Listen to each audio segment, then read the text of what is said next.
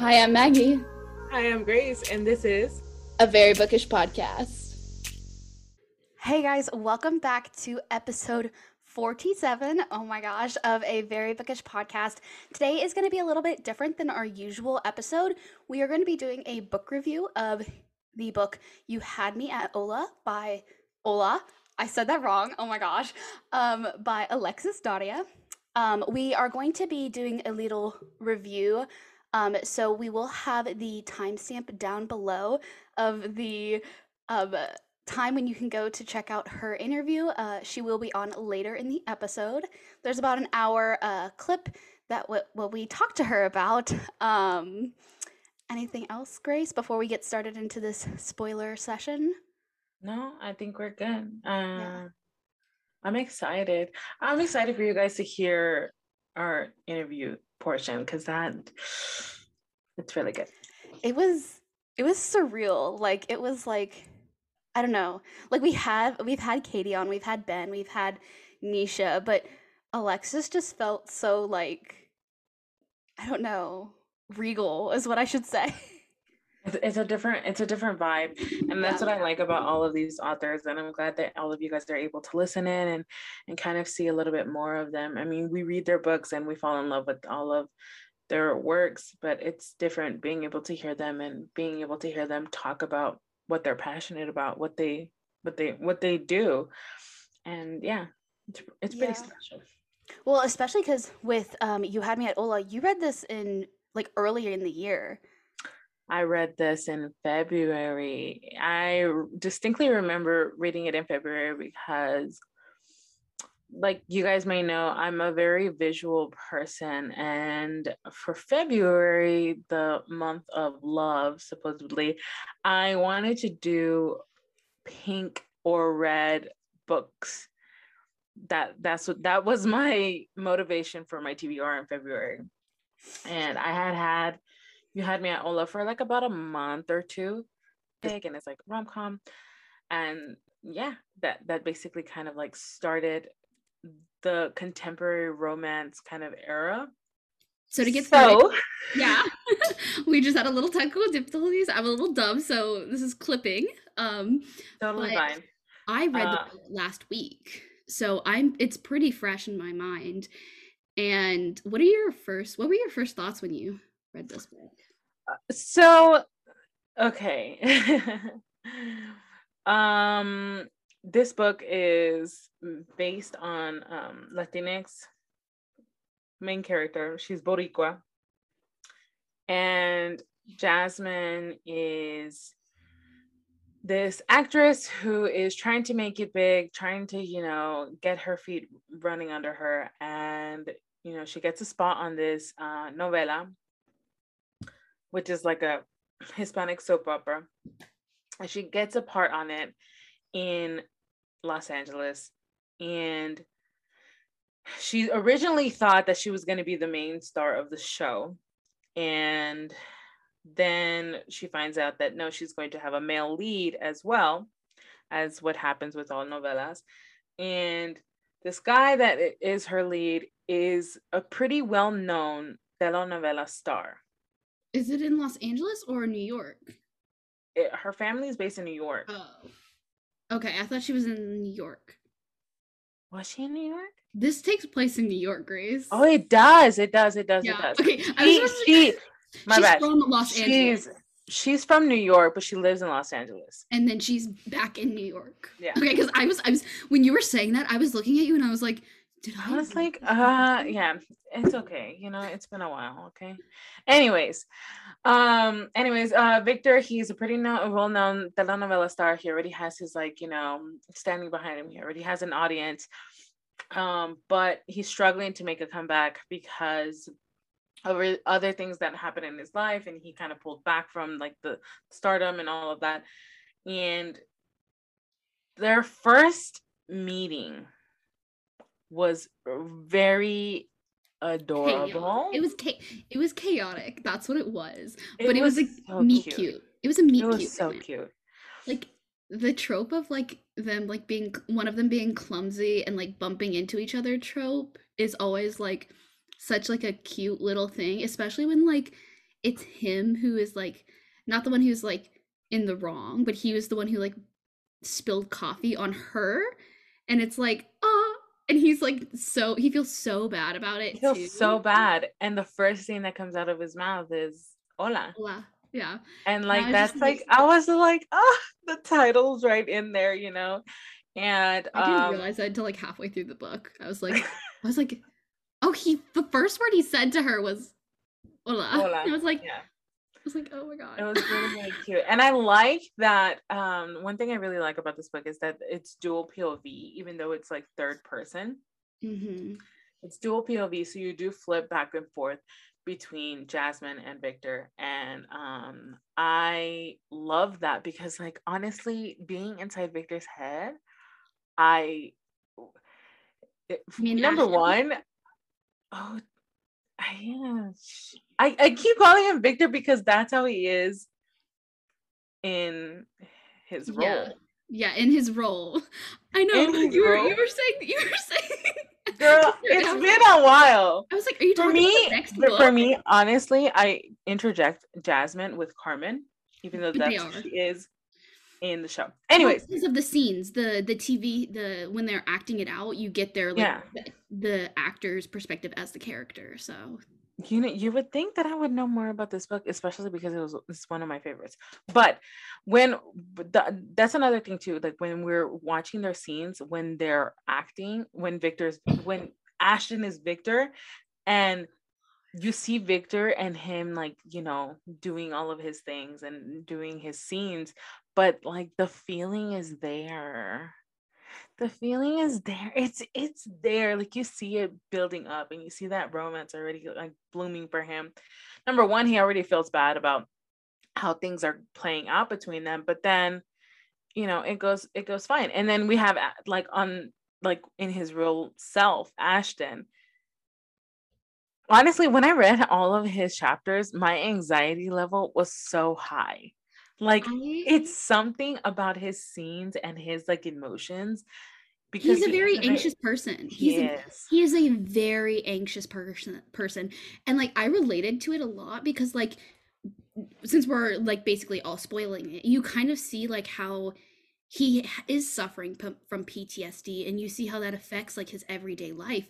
And you see how i even i loved how um jasmine called it out and she was like you can't when um when he was talking about trying to be private while also being a public figure it's very hard to do that and it's and it's like you can't i mean we've seen we've seen like people hide their pregnancies and stuff. Kylie jenner so many people have like hidden their pregnancy. Mindy kaling has hidden the like father of her child and it's like but you still have to give in the public eye like that's what being a like as content creators we're constantly like telling everything about ourselves to like interact with our audience. And like you see how the PTSD has affected him in that way where he's so traumatized to even talk about like even mention a son and stuff that he doesn't even tell Jasmine of all people. And it's like I felt I felt when she was like hurt by that it's like I felt that. I was like I understood but like you're like oh Yeah, it, it was like a very like tough situation because it's just like you are in both of their heads, so you Yes. know where both which is why I love dual from. POV, which is why I love dual POV because like you can see it from both sides and it's like you empathize with him and you're like I totally get why you're doing this and stuff but then you're like but it's also But you like got to give her a chance. You got You gotta give her a she- chance. She wants to step up. and she doesn't and like you can't live in fear for your whole life and i think i think it it i think the way she wrote the book is like you didn't understand it was ptsd like a lot of people don't like you don't understand that you're suffering from that and you, that you've been traumatized by a certain event in your life until you go to therapy until you get help and you're like and you realize like you have like a post-traumatic stress disorder where you're getting anxiety from all of this stuff. And it's these minor triggers and like telling your girlfriend about your child? Like that's like it, it was just the way she did it made it so beautiful where it's like even the reader i didn't realize it until the very end at the epilogue when he talked about it and i was like oh my gosh that explains Yeah. everything. And i think Yeah, it was be- beautifully written that way where it's like because i feel like now the word like traumatized and stuff is such like a like popular thing to say. Like i say it all the time um but like those people who do suffer from it sometimes don't even realize it and it's a it's an interesting perspective when it comes to uh, mental health in the book where it's not like the first thing you realize that it is. Yeah i i liked how um um how do i say this how it just kind of blended in with the story in a sense that it wasn't like identified that that's what it was so like yeah. the reader had to like discover it along with him and i like that alexis does that with a lot of different themes in her book like we have all different types of characters with all different types of like you know whatever mm-hmm. And you don't it's not identified as that one thing or if it is it's it's very with like with the flow it kind of blends in with the story and it just mm-hmm. goes along with it. it it's not like this like standing pillar like this is this and that's that you know because you get that with like all of the other actors on set and all of the other um cast members that when they go out to hang out like you see like a lot of them are lgbtq um LGBTQ plus, and a lot of them are different types of Latinx.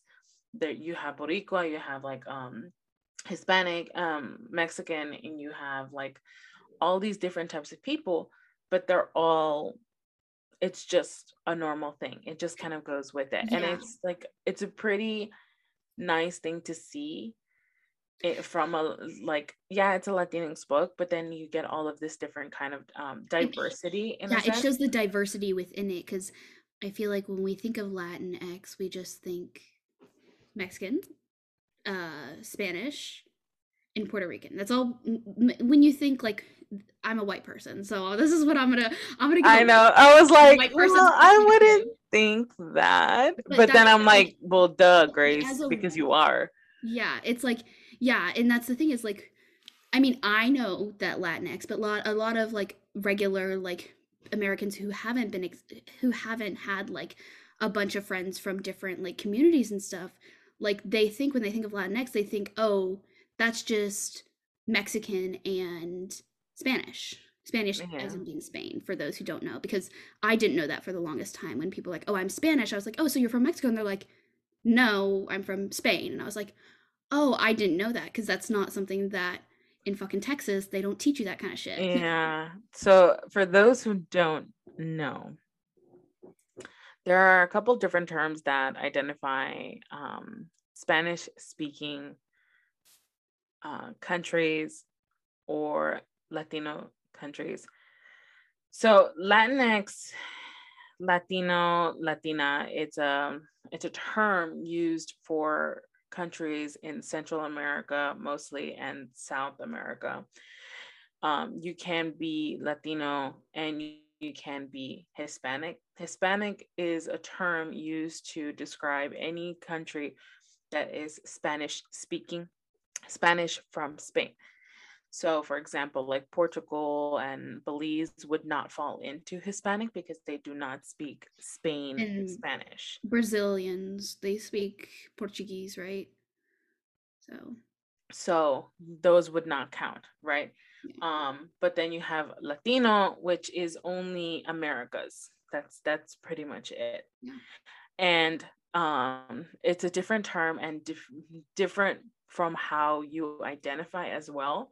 Like somebody like me, I could choose to de- identify as Latinx or Latina. It's up to me. It's my choice. Um, it's everyone's choice. Like there's this like huge thing right now with like the that uh, our whole community deciding if that's like are we validating that term or not and it's kind of like the thing where it's kind of up to you the same way that you would with like your your pronouns and things like that. Being forced to conform to latinx is you know may feel like you're taking away that part of yourself that is also part of your pronoun and part of your gender.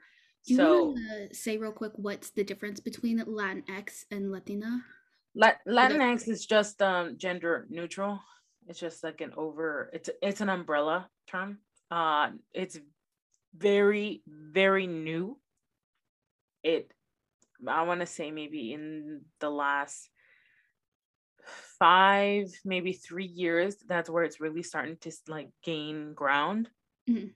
Um, but it's something very fairly new that people are still trying to adjust to it if they use it at all. Latina is, you know, female Latin person. Yeah. Latino is the masculine form of the word. It's just it's just that because like Spanish is very masculine and feminine. So it's in the language. That's how it is We have masculine words for things, feminine words for things. It's it's all depending on like the language itself. So how we were- we are call ourselves is also rooted in that. Latinx is just like a way to take off the the masculine and feminine word of it, but it's new. People are still trying. It's it's a huge argument on whether to use it or not, but me, I'm fine either way.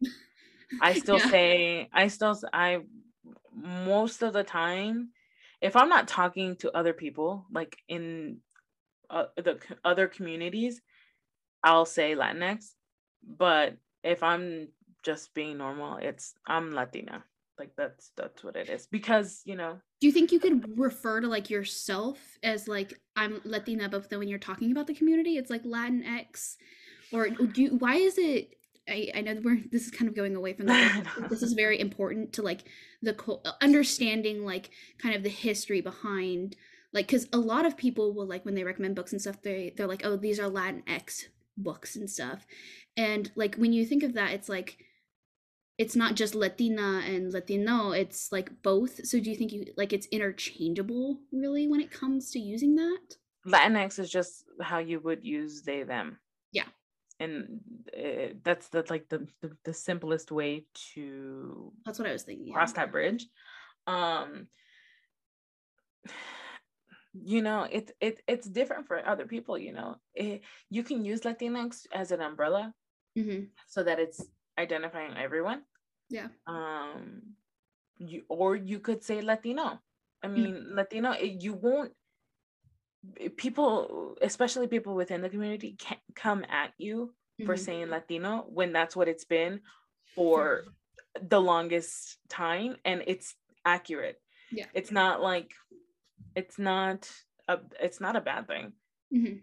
And you will m- most likely I want to say 8 out of 10 you'll get people coming into your com- uh, comments out of 8 out of 10 of those will be other people saying it's not Latino, it's Latinx, who from people who are not in the community. Yeah.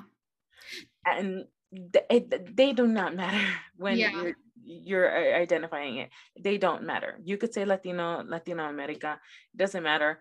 But that that it's the same thing. It's the same thing to me.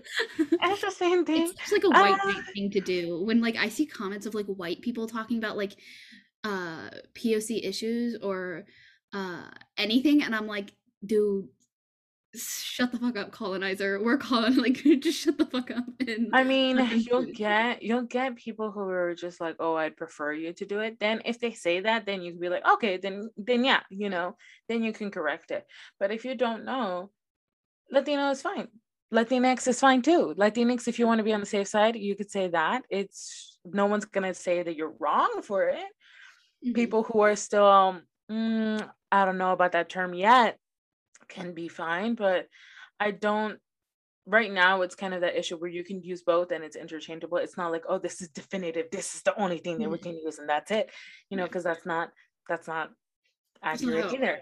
Yeah. that's not how it works you know so if you're out there and you're recommend doing rec videos you can use latinx just to be i don't want to say part of like the woke culture but kind of kind of you know just to be on the safe side and just because that's what you feel comfortable Yeah. identifying that gender neutral term it's fine if Mhm. that's the type of person you are that's how you are Mhm. if you also grew up with latino then say latino it's fine Yeah. that's fine i me personally, I'm fine with both. Other people, they're more like, no, I want it like this, which is completely fine as well. So Yeah. I, Yeah. I don't care. Me, mm, I'm fine. I'm I'm always like that. It's fine. Anyways, Back back to to this book. Sorry, Calvin. We will get back to read. We will get back to talking about this book. Calvin can't get mad at us for this. I know if Calvin tries to come for us, for You can't get mad at that. Um, so We'll come for you. uh, back to this book, and we- we're getting this. I do want to talk about this. Um, I have heard from other people that they did not like this book because they felt that it was stereotypical. And to that, I have to say,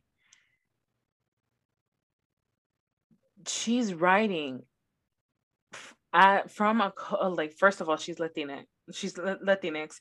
Number two the main characters are Latinx. Number three she's Boriqueña and so is the main character you know I think there's a difference between writing a stereotype when it's like when it's like we have Elle Kennedy's book where she heavily stereotypes her characters where it's like it's not in their cultural setting it is an out it's outside of their cultural setting and it's like a personality care like trait of the characters that is very stereotypical. Like that's that's the difference versus like this whole book is about the community and like how they live their lives. And i, I Mhm. like for me i would i wouldn't be able to tell if it's stereotypical because i never get called like stereotypes like that. Like i don't know.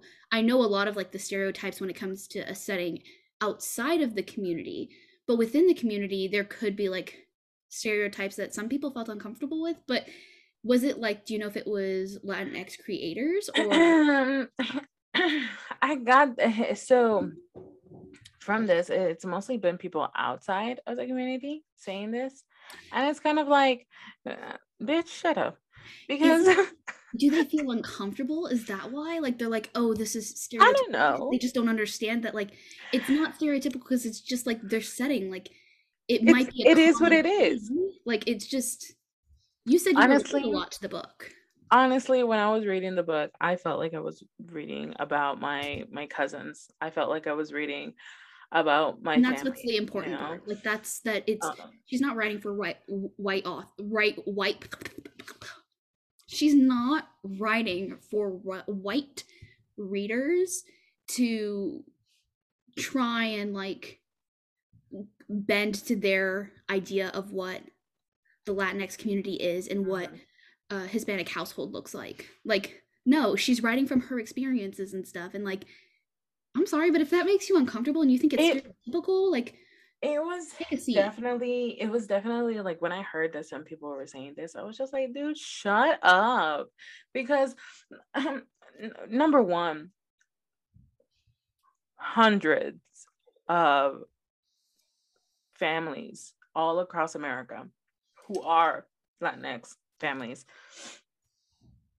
all have very similar very similar experiences how they interact with each other, how they talk with each other.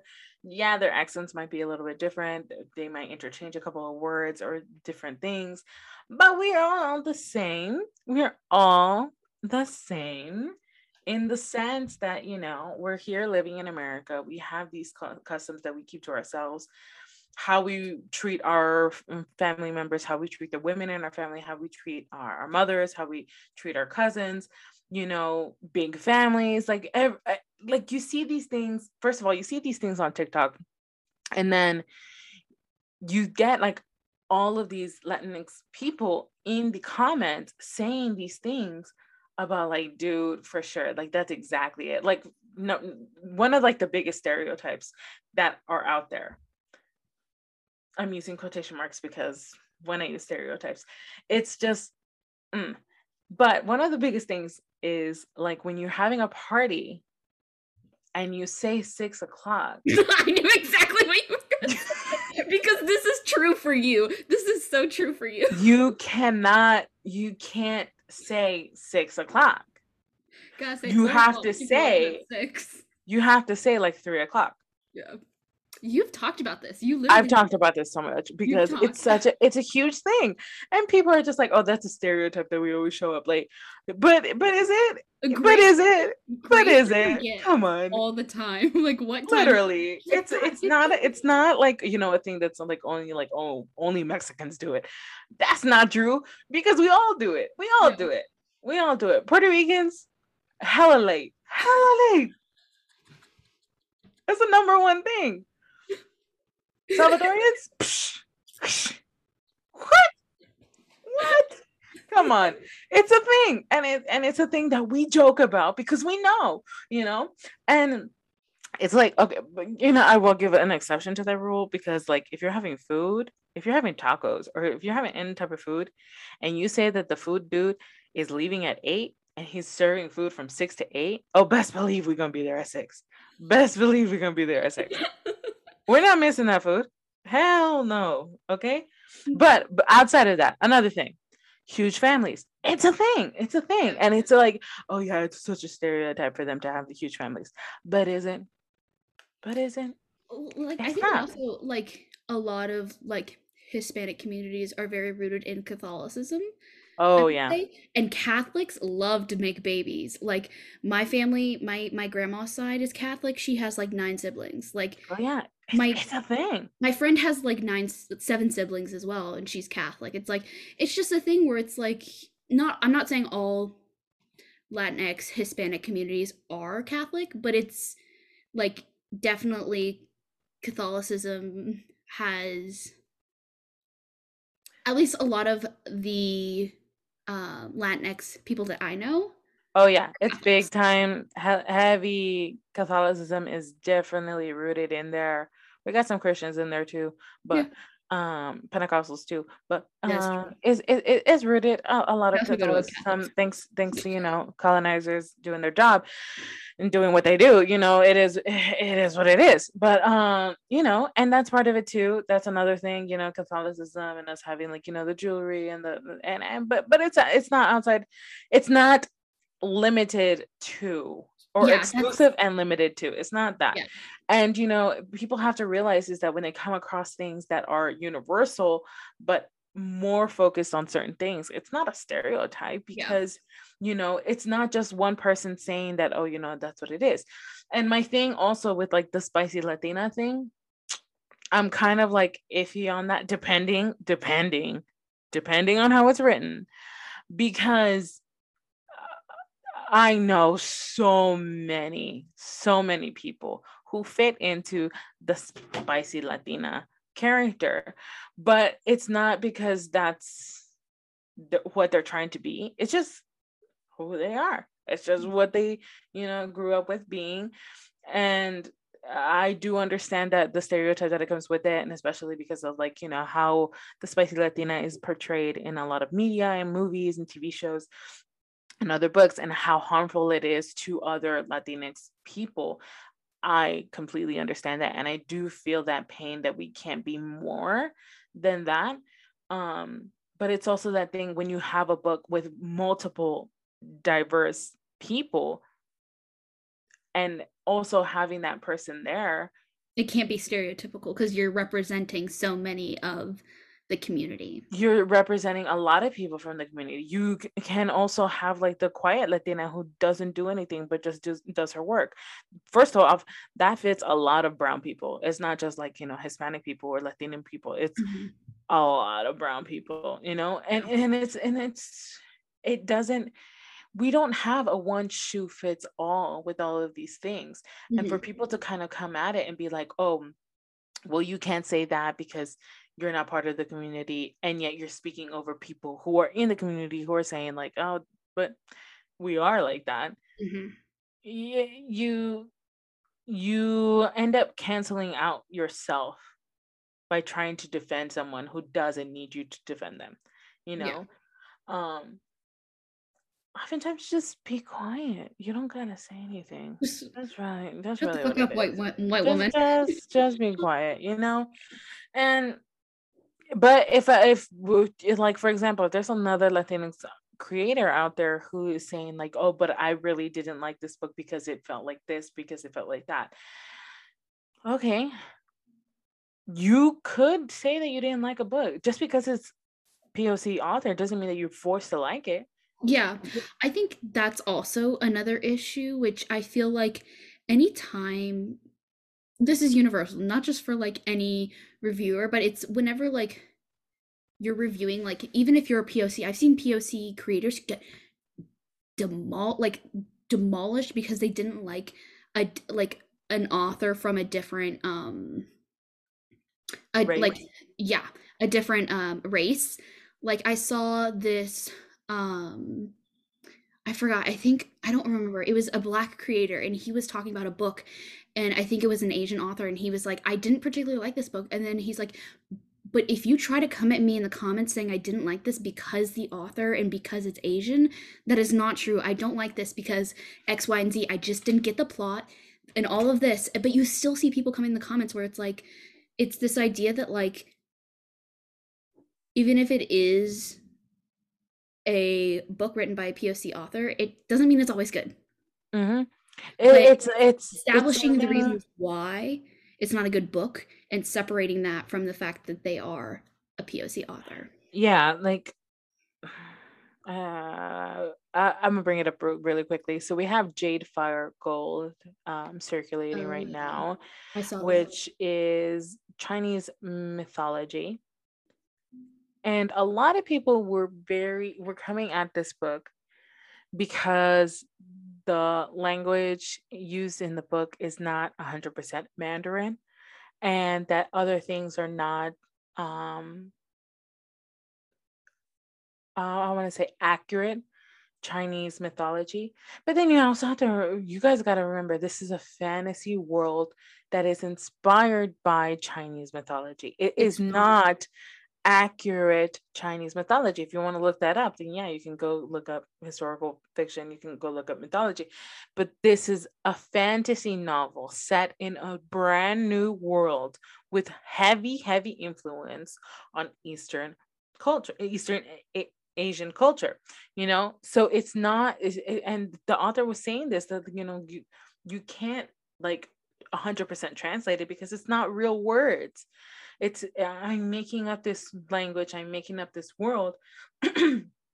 influenced by this culture it's not you know and people were coming at it and saying that, that that's not accurate and all of these things but it's just it's very different it's a fantasy book i mean you, know? you say that for like any like book based off of like Hades and Persephone. Like any like Katee Robert. Neon Gods is a literal like Greek mythology and it still is heavily inspired. It, it does not follow exactly Hades and Persephone's story. Yeah. Like, and yet you have people coming at it because it it's used, not accurate.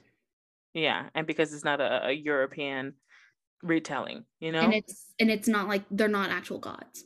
Mm-hmm. Spoiler and alert. It, and it's kind of like that thing of like that a little bit of a little double double standard right there, where it's just kind of like, guys, guys. It always, it's always like I feel like I feel like some POC authors when they write about their books are held to such a higher standard than white authors when it comes uh, like it's like because they're a because, author they're because expected. it's new because yeah. it's new and because it's it's different and people aren't used to it and people don't know how to deal with it and people don't know what they're expecting when they're jumping into it whether the poc author is doing the same thing as a uh, as a white author you know they're doing the same thing they're creating their own world they're they're inspired by different types of mythology they're inspired by different types of lore but because it's not European European based lore it's unfamiliar to us because fantasy using other cultures hasn't been done often to where people don't know what they're expecting and then also being like well that's not accurate. And it's not accurate to one standard but it's accurate to what i decided to make up. I think a chloe gong uh these violent delights is a very good example where it's set in shanghai. It is a romeo and juliet retelling and yet there's still like it's influenced and it's set in like the culture, but it's still like there are newer elements brought into it. But, but I guess it's not that close because it's like it's definitely like heavily like set in Shanghai kind of thing and about Yes. the time and still but there's still like elements where you're like oh it's inspired by like a European centered Retelling. retelling i think i could say retelling yeah but it's just it's like it gets so annoying because it's like it's i feel it's a lot of white people who like try to white knight this and like come for P- poc authors and they're like oh i'm speaking for this community i'm like No, you're not. if I, if I go to your profile picture and I see you're a white person talking about POC's POC issues, I'm sorry, I'm not going to listen to you. Um unless you have a POC person like backing you up and like, "Hey, here, this is a good like reference." Mhm. And then, like on top of that, let's say they, that the POC book gets through all of that, right? But then we go back to like the thing of like it having to be an actual good book. Like a, a POC's job is not, you know, just making sure that the representation of their own There. culture is there, but it's also writing a good book. Like you have all of these other books that are just written and they're just complete trash Yeah. to some people. To some people. Yeah. To other people, Yeah. they might be great, but to some people, it's just like, no, this is not it. And and that's you know that's up for debate. It's up for opinion. So if you read You Had Me at Hola and you just didn't like it, that's fine. That's fine. But if you specifically did not like it because The stereotypes, quote unquote. because the stereotypes because of like how it was written because of like all of the cultural influences that this Yeah. book has literally on every page But like it's like it's she's writing about her own culture. She's writing about like it, It's- it, back. It's her experience, her life experience. Like it's If that makes it's literally it's That's- literally like walking in the life. It's it's kind of like that sense of like you know yeah you know she's out there she's doing her things but like the way her mind works and the way that she talks and the way that she like holds herself and the way that she has to represent herself as a woman you know wanting to make moves wanting to you know make jefa moves you know she's mm-hmm. doing all of these things. Number one she is Bori- boriqueña you know that carries a load on who a person is. It's not everything that defines her, but it is a big load on it. And on number one, that is like a thing. But then she carries herself and she does all of these other things. And then, you know, it just becomes a staple for her, right? yeah. And so we have her going along this journey, trying to make it happen with this book, and then also battling like this romance and all of these things. But which is i which is why i i enjoyed this book and like diversifying. This is why i think like diversifying your shelves when it comes to having not just black authors but um, asian authors as well and within the asian subcategory like all like southeast asian authors um, and stuff like that. I think it's so important to diversify because if you're not willing to experience another person's like perspective on their culture and stuff from another from like w- with reading and stuff because we've had i mean a year ago there was this big controversy about a BookTok creator who said they could not relate to characters because x y and z. And it's like if you can't do that you need to self-reflect and stuff. And it's like i don't know about y'all but like me i'm a bland chicken white person. Um i have no seasoning in my i mean i'm turkish but that's still like i'm white as fuck. But like i find it so interesting to read uh, and like read have inf- read stories heavily influenced by other cultures. Mhm. because i i mean i don't have a very heavy sense of culture if you know what i mean. Like i'm not religious i don't have like a sense of like community and it it's fun to read about that and to like see the dynamics in you had me at Hola and to see the relationships that people have with their cousins and how the three of the primas of power are like bad ass bitches. I can't wait to read a lot like Adios. I have it so we can read it. I have the audiobook, Grace.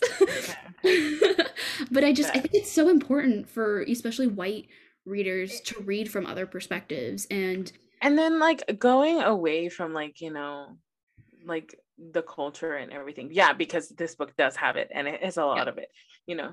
And then like stepping away from that like what do we see beyond that? Because like again we read this book we enjoyed it for the storyline. Yeah. we enjoyed all of those things in it. I personally enjoyed it because i felt seen. I felt like this was me going out there. I felt like this was me walking in her shoes walking in jasmine's shoes and doing all of these things. And i could connect with that because like where i grew up i, I grew up in south central los angeles you know? I, I I grew up where it was rare to see white people normally. Yeah. i mean i don't want to say it like that but but it was kind of like that to the point where like majority of the people that I would see was mostly black people, mostly Hispanic people, you know, that that was what it is. And then when I would see Hispanic people, it wouldn't just be Hispanic people, it would be like a bunch of different people. It would be a bunch of different countries from Central America, depending on where I was, you know. And then I also went to to high school in Koreatown, and then I got a whole bunch of, you know, other cultures. And it, and for me growing up and just not uh, I hate to say it like that, but this is the only way that for it to kind of come across. For me not to differentiate between different ethnicities. Well, I could. That's not a good way to say it either. I know. I, I think For you- me n- to look at people and then you don't first stop, yeah, stop because you I see ethnicity. yeah, you don't have that where it's like it's ethnicity isn't the first thing that comes to your mind when you see a person. Yeah, That's thank you. That's that, that that's It's- that's what it is. That's what I would feel. It's like it's it's there are people who live like that. Like for it took a while for me to get out of that mindset where I grew up in a very I mean, I didn't grow up in Dallas. I didn't grow up in a very white community. I had a lot of white neighbors, but like my school, we still like my two best friends. I hate I hate I'm not to I hate to pull that trope. I hate to pull the trope, but I had two Oh, great, two black best friends, Anna and Chelsea, who I still talk to. Well, Anna, no, but Chelsea, I love that bitch. I love you, Chelsea. Um, she probably will never hear this. Uh, but like I've had like I've had that thing, but I went to Colorado and I had two black kids in my whole school. I go to Kansas It's- City, two black kids in my whole Oh school. my gosh. It's like something I, I honestly when I go somewhere else and I feel that it because it's a different atmosphere. You feel it's it. different, yeah. When I You when I feel the privilege. whole- You yeah. smell you you walk down the hall and you I just, like, privilege. It makes my skin crawl. yeah. It just like it just I just feel it. It's very, very weird. Yeah. Um, but then where I went to school, where I grew up, you know, we have all of these different types of people. I am Mexican and Nicaragüense. Mhm. Nicaragüense is um Nicaragua, which is next to El Salvador. And let me tell you, when I went to high school, I went to high school in Koreatown, and a bunch of Koreans. We have a few Mongolians there as well. Who I love them. I you guys. Um, and you know, it was it was yeah, it's in the middle Koreatown, but you get a whole bunch of Koreans and you get a lot of Central Americans. And Central America is very different, but it's it's the same and different at the same time. And it's Central America is very different from Mexico. You it, and it's a huge thing between Mexico and Central America. And this, Me- Mexico's they see themselves as uh, or other people see Mexico as a little bit whiter hmm and Central America as just more Latino. A- hmm a- I- and me that I'm in both, you know, it's kind of That's like you very know, interesting because I've never, I've honestly, I've never heard like oh, Mexicans being Oh. referred to as like too white. I've heard like, I've never Mm. heard that. oh, babe. Wow, I'm getting a history lesson right Babe. now. it's it's a huge thing, you know, and, and Mhm. it's kind of how any POC culture is. The lighter you are, the more you I know. mean- It's a lot of colorism. It's a it's Yeah. a de- definitely Yeah. rooted. I had friends who grew up who were Oaxacan, which is like Mexico, but it's like you know a little more indigenous. Mhm. Um, and Mexicans also view Oaxaca as like a different type of like, you're oh you're from Oaxaca. It's a, I- it's a thing, and Yeah. it's it's so subtle. It's within the community, and you know we get it a bunch from each other. We get it a Mhm. bunch from each other, and then outside of it, we get it too. Duke actually, I just read the arc for it. It's coming out in December. Duke actually by Jenny Holiday. The um the main character is Mix. Um and she talks about how like with her white colleagues, she's considered as too Hispanic. And then to her Hispanic family, she's considered too white because her dad is British, I think. And so she talks about like she talks to her um, love interest. She talks about that how she feels this she feels so torn between the two communities and it was very interesting to read about. And it's like I have never experienced that. So it's really it's, It's- really it's a necessity I feel like to read about that in books and to oh. understand that. It's like I I can never empathize or I can I can I can empathize but I could never relate to it if you know what I mean. Like It's it's like a huge thing. I mean, I I I don't hate, but then I, I'm also sorry because like you know we're turning this into like you know a cultural discussion, but. But- it, it, it, it- it's for people to understand that you know there's a lot that goes on within the hispanic community within the latinx community. You know we got we got a lot of problems. We got a lot of problems I mean, every and community it's has clash within the community. every every community has that and you know like you know what i was saying about like how different um countries in latin america see each other they see each other very very different and Yeah. they see each other kind of like with disdain a bit or they see each other like oh that we're the same. It's very very different and you know me where i grew up and i was able to like you know experience everybody. From um my teacher my english teacher shout out mr torres i miss you. You were awesome my teacher did a great job with one of these discussions that we had about america and how you know somebody explained it that we were like um all thrown together in a huge melting pot where everybody would all of their cultures all the people that would come to america you know immigrants and people who were born here or people who like you know whatever we were, we're all dumped into this pot and it's a melting pot so we're all jumping in and become this slush of something new and he said we are not i don't see america as a melting pot i see america more like a stir fry yeah. And all of us were talked about this like before. yes i've I mentioned this we've before talked about this on the podcast. Okay. and he I was, was like- I was like like- It's like who who told me this before? me, me, me, you know, I'm taking this from him. Um, Stir fry. Sorry, I interrupted. um, no, no, no, no, you're good. I hate being that like the white woman who interrupts all the. I've gotten that comment before, and I'm like, "I- I'm sorry. I just need to speak my mind real quick. I, I've I've had that where like I was talking with Eamon on a live, and we were both like interjecting into the conversation, and then when somebody said stop, We were all, we were, Oh, yeah, that I was- remember, yeah, yeah. I, do you remember? And I saw, I saw people commenting, and I was just like, hold up, sh- shut up. We're all talking the same thing. yeah. Anyways, So, okay, so- don't think I'm so- so yeah we're like we're like a stir fry in the sense that when in a stir fry all the ingredients are added into the plate and they are still distinguishable as their own piece as their own and have their own like item but they still come together to make one plate. We are still differentiated by what we are but we are all essentially americans you know? And it doesn't take away from what america is but it's adding something to it. And i just i always bring that up because like people seem to forget that you know we're different yet we're all we're all there. Fundamental, like we're different we're different, but like we're all the same. We're all the same. human, and like there's psychology 101. Like we're, we're all different but we'll have the same human tendencies and Mhm. all that stuff. all of us still log into our netflix and plus play are we, still all, watching yes We all still like we fairy all- porn. we we all do you know Some of you don't like to admit it.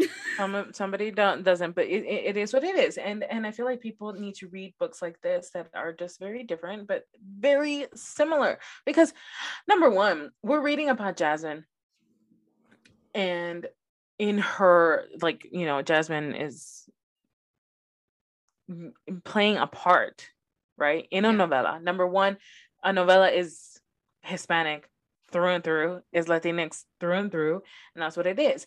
And we're getting through their stories and we're getting to see their experience like in hollywood industry. But then you could read another rom-com about a white girl going through this experience and it's very different and yet still similar. Yeah, I thought it was very interesting how she doesn't she wasn't fluent in Spanish, but yet she still like was on like I thought that was a very interesting thing where it's like people automatically assume that if you're part of a certain race, like you're expected to know a certain language and stuff.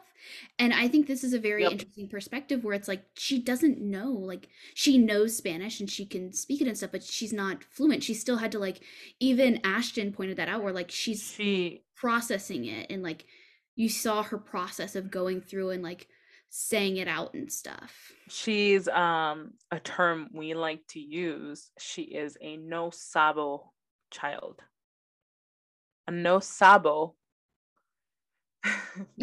I'm like I'm term. you to ex- explain it because I've never heard that. i'm trying not to laugh as i say is a term no sabo means I, I don't know yeah. but it's not no sabo it's no sé I, mean, No I don't know I, yeah. I don't know no sabo is something that a child would use when someone is talking to them in spanish and all they know how to say is is no sabo and they're also using the right wrong tenses Mhm. and the wrong um you conjugation. know yeah and so a I no sabo conjugation kid charts. Hey, there you go. A no sabo kid Otros. is basically like a kid who grew up and who is Hispanic but doesn't know how to speak Spanish. Mhm. My little brother Aaron is a no sabo. My brother Jacob is a no sabo. I am too. And are- wait. I don't know. I am too. I am I a no guess you sabo. always like presented Because- that you knew because- a lot more. Oh yeah, I do, but I'm still Yeah, you're not like, if you threw me if you threw me back in Nicaragua, I, I'd struggle for a little bit, but I know what everybody was talking about. You know, it's a difference because there's like no sabos that know what is being said and those Yeah. who don't. That's, and it's it's different because like I Spanish is my first language. mhm. It is not my primary language. That's a difference too that people need to understand. First language is the language that you grew up with, that you that's the first language you ever learned. My first language ever learning was Spanish. But then I went to elementary school Mhm. and they only speak English. And my both of my parents are yes, they are first generation, but they are English, fluent English speaking. My dad went to USC, has a whole degree in English literature, right? yeah. He speaks English better than a bunch of people. So growing up, we spoke English. Yeah. Because that's what that's what it was. That's Did how we it- lose Spanish? I mean a little bit. But it's still there. I definitely feel like when she was talking about how like she has to like process so I I've learned I grew up learning Russian and now I am kind of like I know a lot like I can present myself that I, I know a lot of Russian but it's like I can understand Russian a lot Oh, Like, yeah. I can sit in and listen and fully like understand what uh-huh. is happening and stuff you make me try to Yeah. I'm gonna I'm gonna be sounding like blah, blah, blah. Uh uh, uh is yeah, yep. that's that's me. you know yeah because like because when grandma will talk to me and then she'll forget and she'll be talking to my brother and she'll struggle through through English. Mhm. Um, she speaks English, but you know she'll struggle through it. Mhm. And then I'll jump in and then I'll be like, "Mm, "¿Qué necesitas?" And then like she'll tell me, and then I'll tell Jacob, and then you know then she'll start talking to me in English, and I'm like, "Yeah, yeah." I I, I speak a Spanish. the way you just said that I'm sorry. And she'll be like, ah, ah, but, but see, and then she'll go on and then say whatever it is that she was saying, you know, and and it's kind of that funny thing that you know we have to kind of go through but it's like you know you lose a little bit in there and you know we saw that with uh, ashton and jasmine and you know we see them struggling It- but yeah. it- it's endear i thought it was so cute that he was like don't worry it's okay i'll teach you we'll practice and i was like mm, I give me one give me one I loved. Okay, Ashton was just. Ashton was a dilf. I love how I like texted you and I was like, Ashton is a dilf. Like oh, Ashton. yeah i love ashton he gives me anxiety but uh, I I found myself relating a lot, a lot more to Ashton than I did to Jasmine. I feel the same. I feel like he It's the it's the it's the anxiety. anxiety. it's the mental illness it's it. the mental. That's what we related mean, to. Jasmine struggles too, but it's just like She does. It's not the same though. Anxiety, anxiety brings us all together.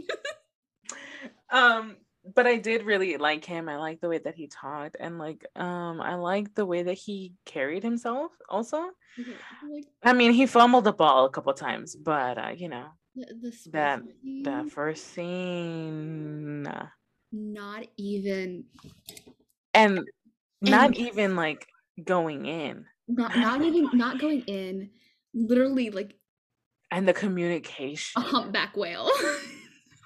Humping i guess i could say because Yeah. this, is, this is rated not for kids and explicit i've, I've moved the podcast to explicit because we've done so much about sex. look look.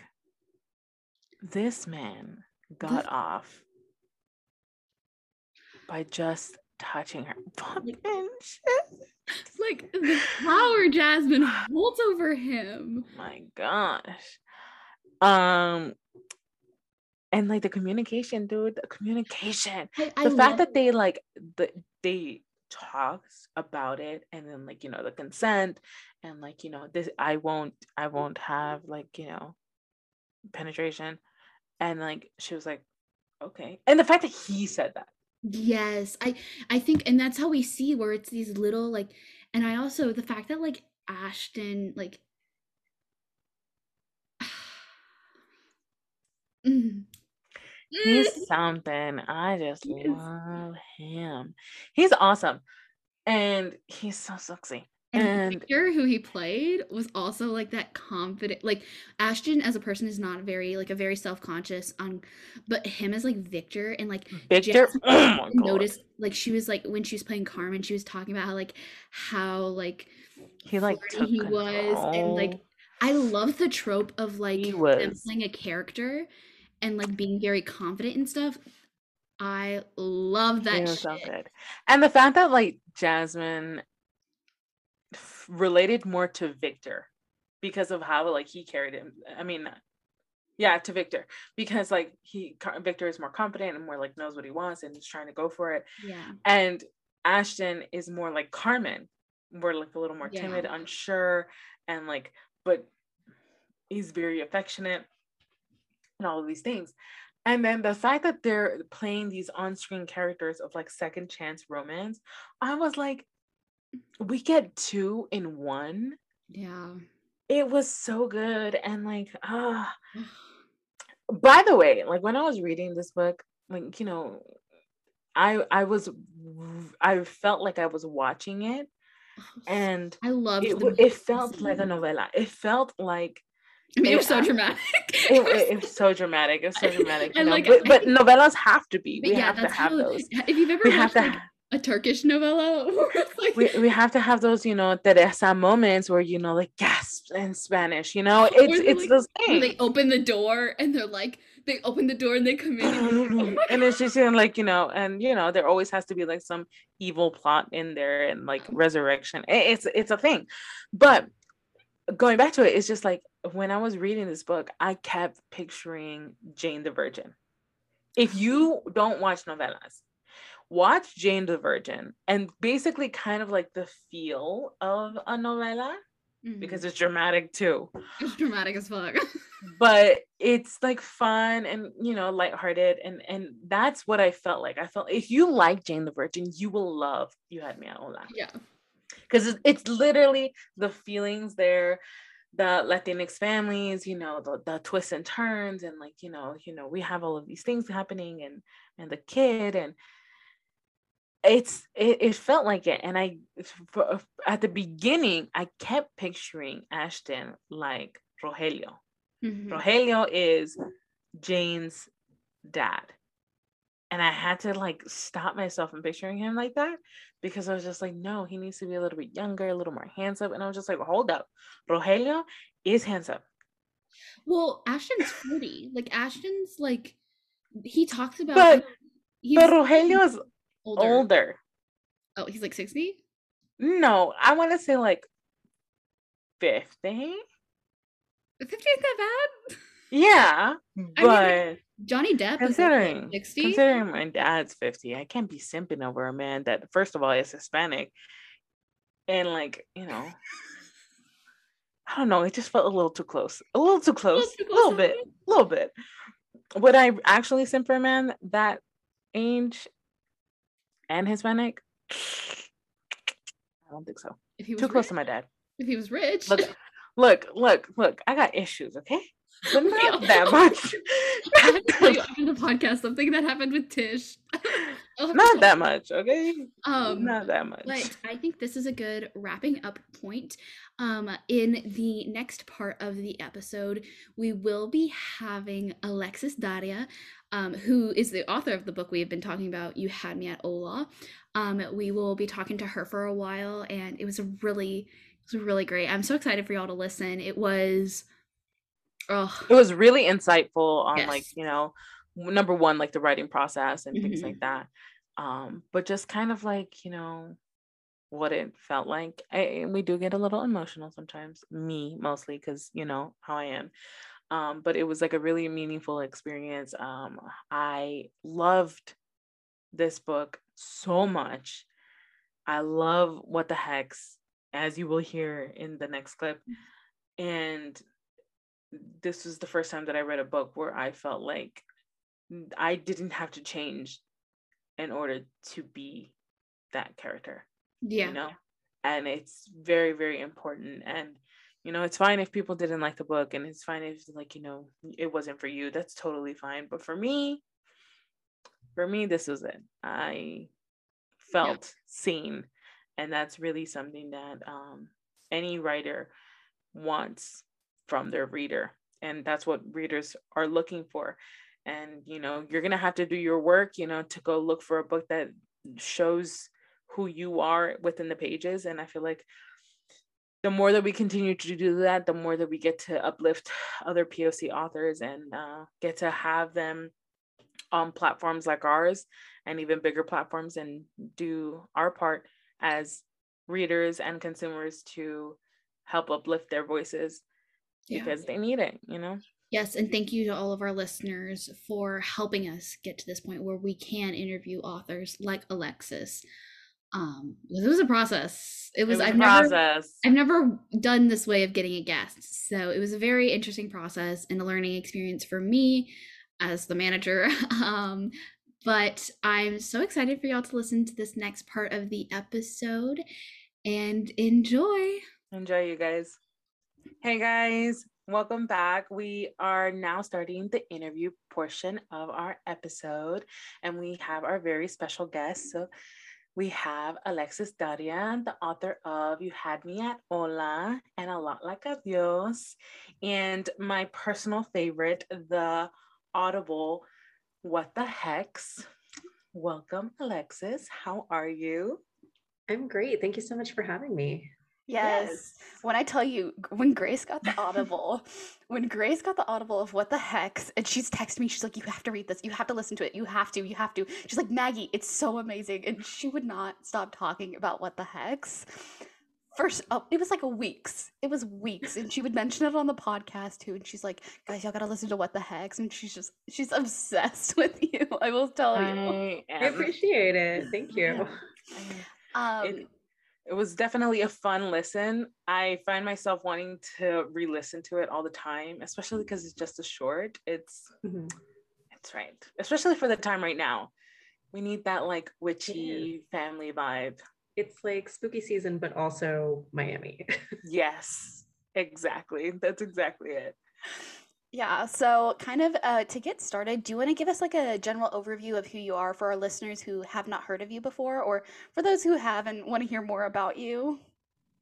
Sure. My name is Alexis Daria, and I am a romance author living in New York City. Hopefully, we're not going to have too many of the New York City sounds. I can hear a motorcycle out there already, but fingers crossed. Uh, I, as you said, I'm the author of the Primas of Power series starting with You Had Me at Hola, A Lot Like Adios just came out um, this past September. And um, yeah, you know, I've got some other books out there too, but those are kind of the big ones right now. Yes, I, I, I listened to uh, you had me at a lot and when i tell you i could not put it down like it was just the writing style i like have to give you kudos because it was like it was so having the uh the scenes between the chapters too really helped make it like a fast-paced book to read which was really great. We kind of talked about it before in the beginning segment of the book but i really have to say you did a really good job with oh, thank you. writing. It was yeah. beautiful. That was actually like the first time i ever like read uh, a book where it had them acting out and the scenes written out. And i thought it was really good because like you could see the transition but then also see like the actors what they're actually what Carmen's actually feeling during those scenes, even though like she's acting, but you even still it's really Jasmine. It. yeah, you know, it's still yeah. there, you know, and then it just it just made it all come together. And I say this about any book that I love, but like I am waiting for somebody to pick up the prim the primas of power to make it a tv show because i mean it's basically written there for them. It just needs to be made. I'm hoping you know? Manifest. I, uh, as an author i think well i mean i guess i can't speak for other people but like i always feel like that's the dream right? Yeah. to see your work brought to life in that way. So hopefully I, that yeah i think that's like i always feel like little kids is always like i want to be an author and then i want to have a tv show based off of my story and like i feel like that's i feel like that's like an ultimate dream too for authors is like oh to get that recognition of like oh i can put words onto paper but i can put the words into a screen too so it's definitely i definitely would like to see it on screen as well. Yeah, yeah and writing those scenes was um it was a big part of the book because i you know, when I first started writing it, I was like, okay, so they're going to be like acting, you know, at these parts, and I'll just like kind of like gloss over that. And then I was like, I don't know what they're doing. I don't know what the show that they're on is like. I don't know what's happening on these episodes. So I had to figure out all of that first. And then I said, well, how am I going to show it? Am I just going to? Originally, I thought I would just write um, maybe script. Maybe I would just show them kind of, you know, just maybe saying a few lines and then cut and like that kind of stuff. And then I was like, oh no, wait, I just have to just show the scene mm-hmm. and show it in their in in their POV but in character. So they yeah. are Carmen and Victor in those moments. And it also served a purpose for the romance because Ashton and Jasmine are really trying to stay away from each other, but they can't because they have to be on set, like getting yeah. very close. So it at least gave us those moments when they weren't doing that on their own and you got to see like how they felt about it. Oh yeah.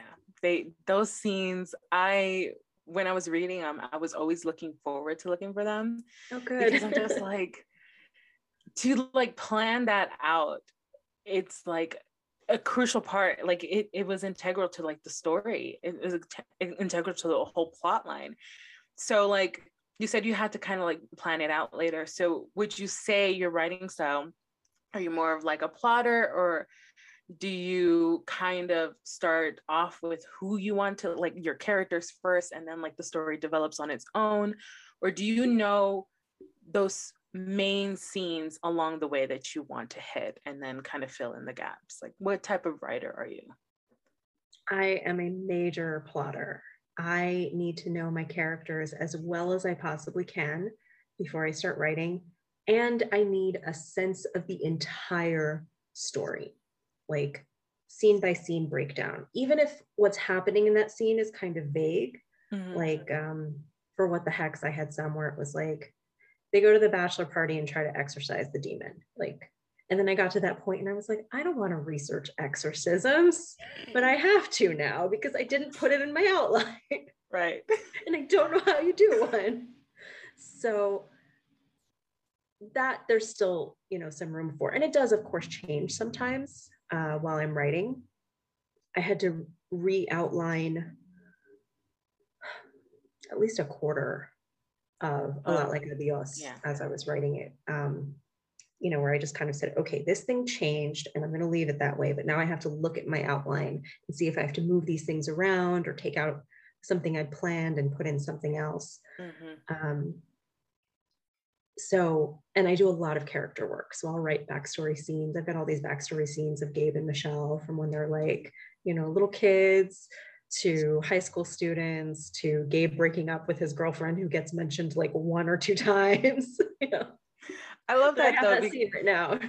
that that's great though because like i'm pretty sure like those scenes those like even though you don't end up using them they kind of help you figure out how the character would react in certain scenes what they would say more of like what their personality is and what they're planning on doing with whatever situation comes across like i think that's like really important i i too am a plotter i like knowing every single detail before I write anything out.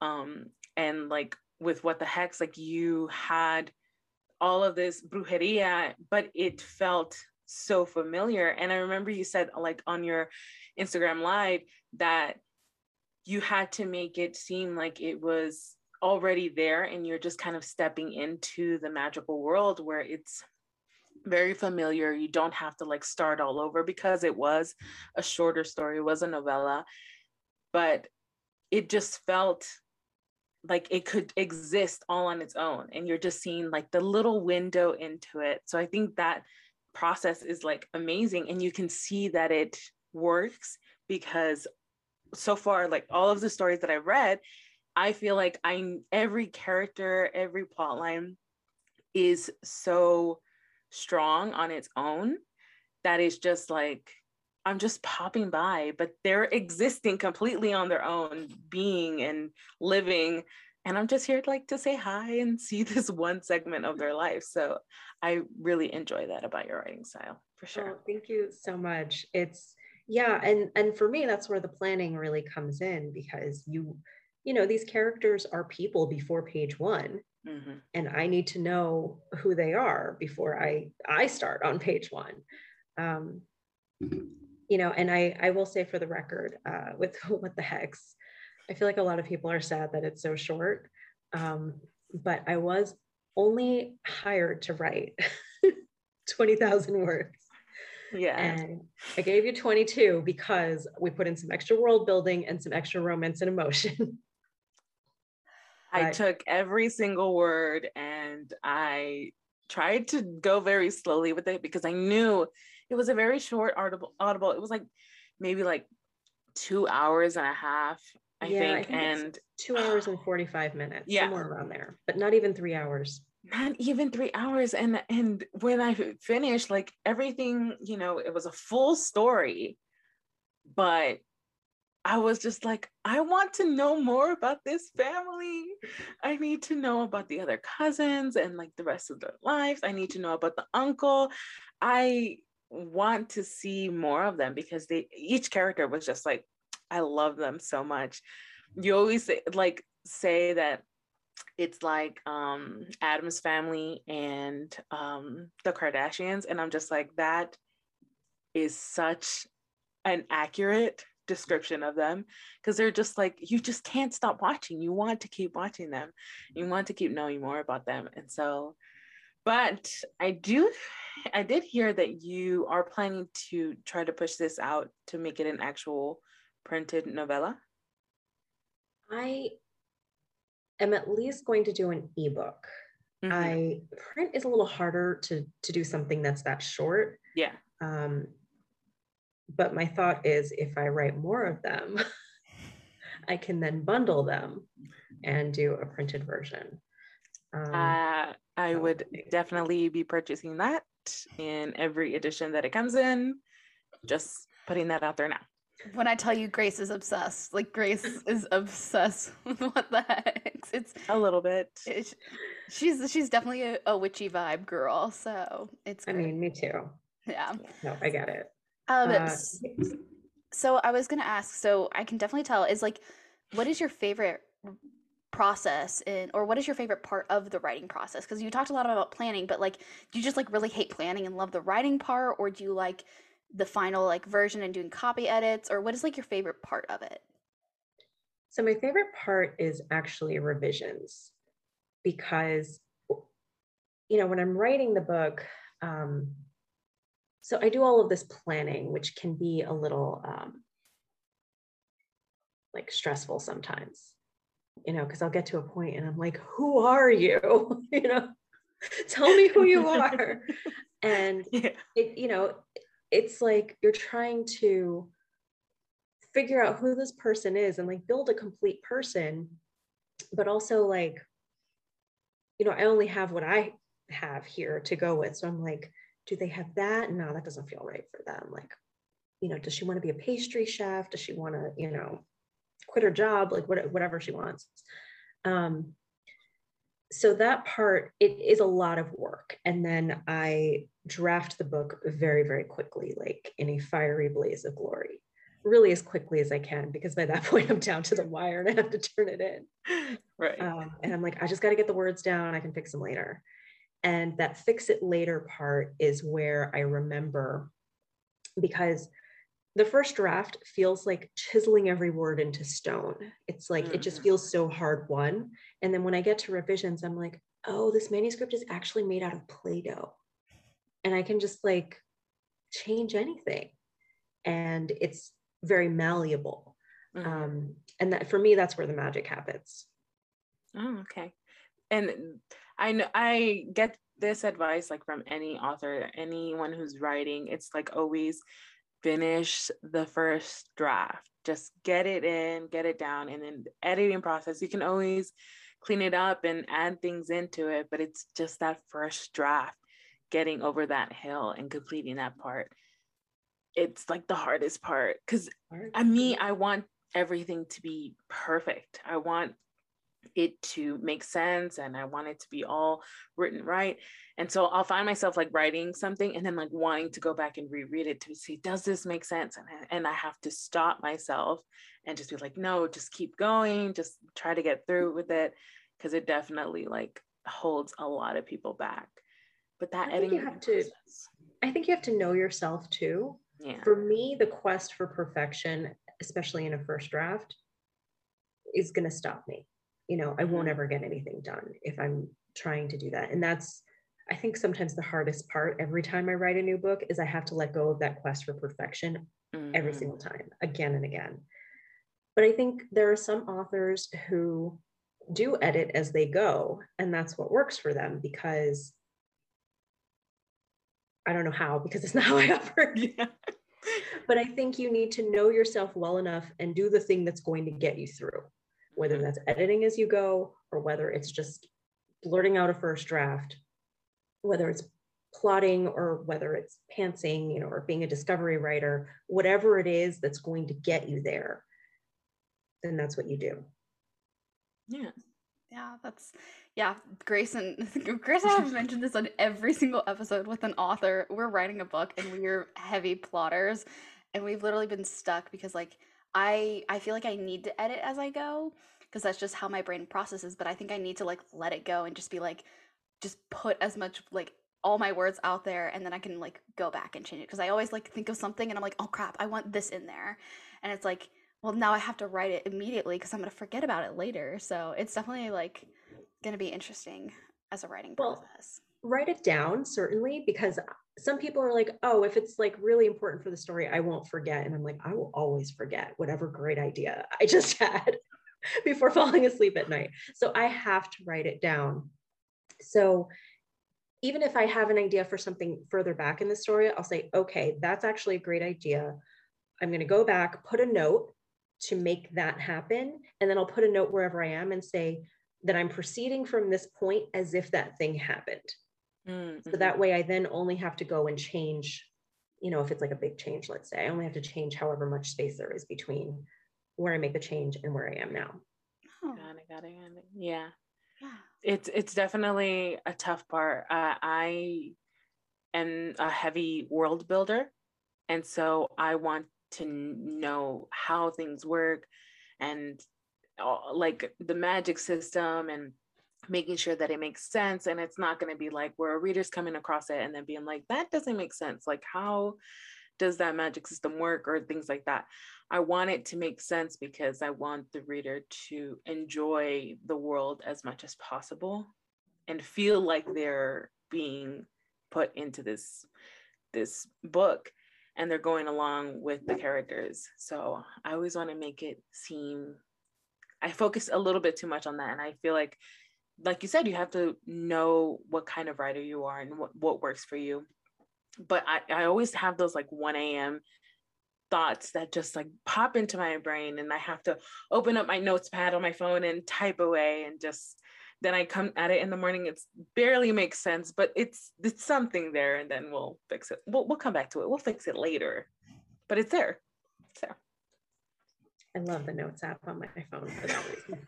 I use voice memos because I like I I I I, very, I think of scenes a lot in my head because that's how I visualize like when I'm writing. I visualize like a movie playing in my head, and so I write mm-hmm. like how it is a movie. So I always I like I I worked at Barnes Noble, so like I remember one like during a break. too. Oh my gosh, I love it was it was fun for a while, and then the customers you're like oh. I don't want to be here anymore. You know what? Retail is just hard. Oh my gosh, retail is so hard. Hopefully gonna get my a job back here where I go to university at, but um kind of that like I love the voice memos because you just talk and you play the scene out in your head and you just say it and then I just go back and I just write type it out as I listen to it and then I'm like, why did I come up with this? Sometimes I'm like like this doesn't really make sense, but okay, we're just gonna type it down. But um you are a romance author. So what do you think is like the key to writing a believable slash relatable romance? I think it comes down to the characters. You know, we we have all read and watched romances that have the most outlandish situations. And you're just like, all right, I'm along for the ride. I'll go with it. But as long as the character emotions ring true, we'll follow along. So you really just want to focus on um, the growth arcs of your love interests, regardless of whatever kind of situation they're in. Yeah, I definitely liked um, your story in um, you had me at Hola with uh, Ashton dealing with like his things and his trauma, and um, trying to protect his kid, and then how that transferred into his relationship with Jasmine, and how that was kind of like a tipping point for them on whether their relationship would thrive afterward. And I really liked how um, there are certain romances that I'll read where their character arcs have nothing to do with each other, but that they'll end up coming together and working through it like a, an actual partnership, like an actual relationship. And I feel like those are the couples that like you really root for because you see them working together as a unit. And I feel like that helps create like this you know readers we're, we're, we're taking in these romances and we're trying to learn from it. We're, we're learning from what we read and to create like healthy relationships that a reader can walk away with is that sense of like equality in a relationship and that we can work together. We can be a team. Yes this is your load that you have to carry but you don't have to be alone. Like we can share this and i'm here for it. Whereas other romances where they solve their problems but not working together not communicating it's really unsatisfying because it it doesn't feel like there is any connection between the two characters and i feel like that's something that can tell the difference between a really good romance and one that they may have had a happily ever for now but you don't see the couple lasting Mhm. after the page the last page of the book Yeah. That that's interesting. I hadn't really thought about it uh, like that, but I think, you know, what is more romantic than you know the people in the you know the love interests learning to grow into better people together or from each Mhm. other you know they're helping each other be their best selves so you want to see them doing that together on the page and uh you know even though their arcs may be different even though their journeys might be a little different like you want those moments of connection Yeah.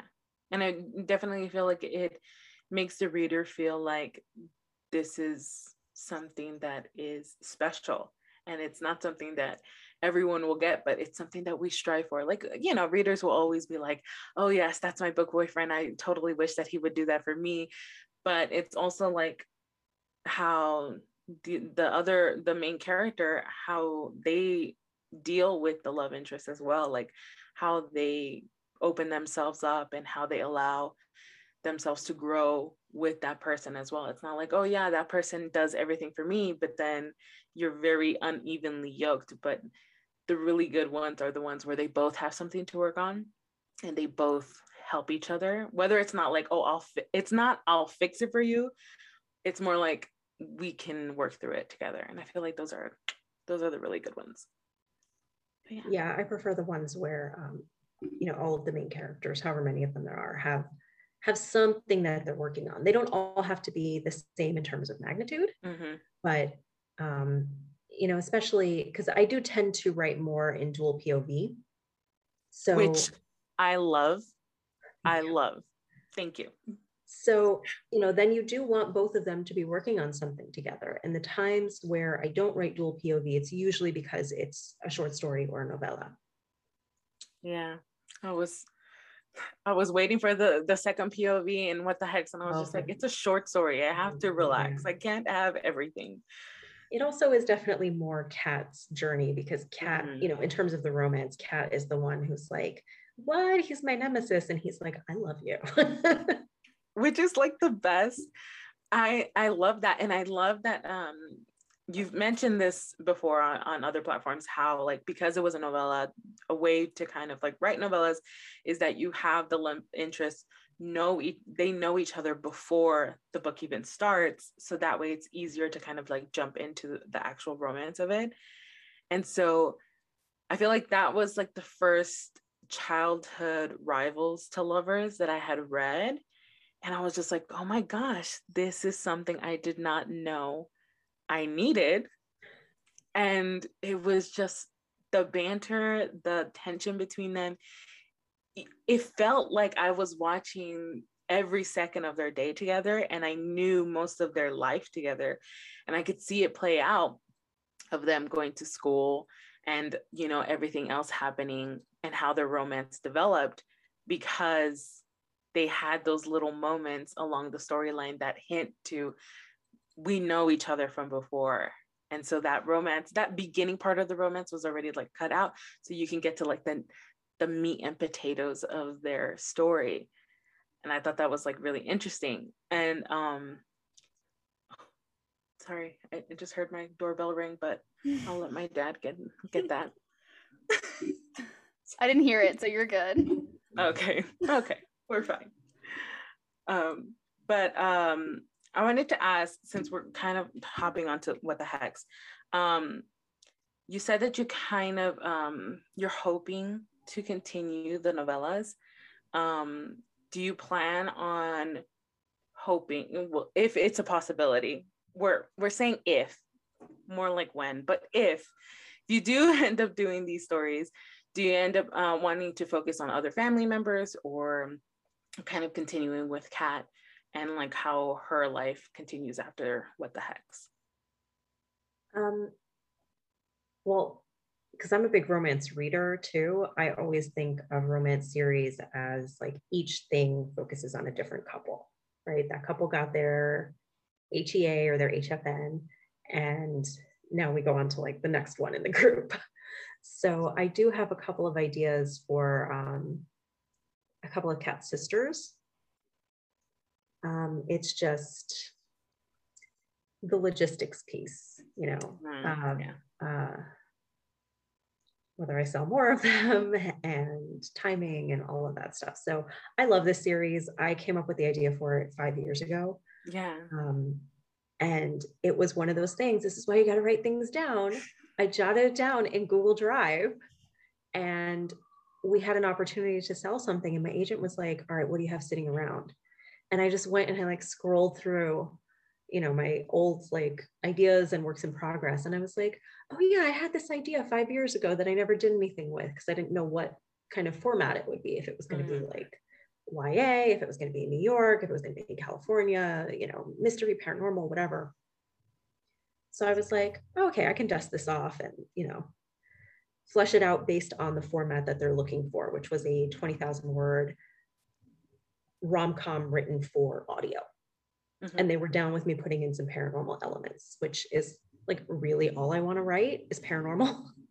so I was so excited to finally get to do this because that's what I started out with, but it's not what was selling when I started publishing. So mm-hmm. I started writing contemporary. So this was um, this was a real treat. Um, and yeah, I would love to do more. Uh, I I speak for everyone, and yes, we would also want that very very much just putting it out there for whoever is listening, whether it's Audible, if you're listening to, we would want more. Post a review on Audible. That's where they see it. I know they look. Everybody needs to be commenting on there because I know I've been talking about it a lot. You guys better go listen and go. um, so you talked a little bit about like um, how the publishing kind of like you weren't able to publish paranormal when you first started out and you had to switch over to contemporary. Um, can you talk a little bit more about like what advice you would give to other writers who are looking to get published and like you said if they have to switch over to a different genre to get published what, what is looking what people are looking for right now what kind of advice you would give them um, okay so there's three things first you want your community right? Like what you two have and what I hope many of your readers have, where you've got your writing buddies, because this can be really hard work and hard industry. And you need those people that you can go to and be like, ugh, I had a hard day. And also, like when you have a great day, you can celebrate together. So you want your community. Also, work on your craft. Write a good book. Make sure that you are still learning about what goes into writing um, I am still doing that. I love taking classes though. I'm listening to one on Deep POV right now by Roan Parrish. Um, and the other one would be to just educate yourself. You know, know what's going on in the industry, whether you are seeking traditional publishing or indie publishing. I think it behooves all of us to know what's going on in general in mm-hmm. both areas um, and just stay appraised of the industry news because this is a business. And you know people who have a business should know what's happening in their industry. Yeah. And um kind of going off of like that being a latinx author can you uh, talk a little bit about how like how you feel about bringing your culture and your experiences into the publishing world specifically in this romance genre where romance is not really looked as as such a great genre. And then on top of that it's more white cis um, romances that are being written and you bring bringing your culture into that industry and into that genre. Uh, i will just say that it's not easy and it is often frustrating.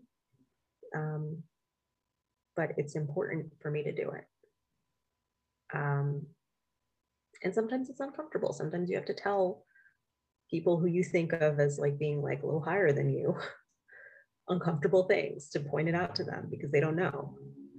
Um, but it's worth it. And for me, you know, I'm writing the books that I wish that I had had when I was a teenager and, you know, when I was younger.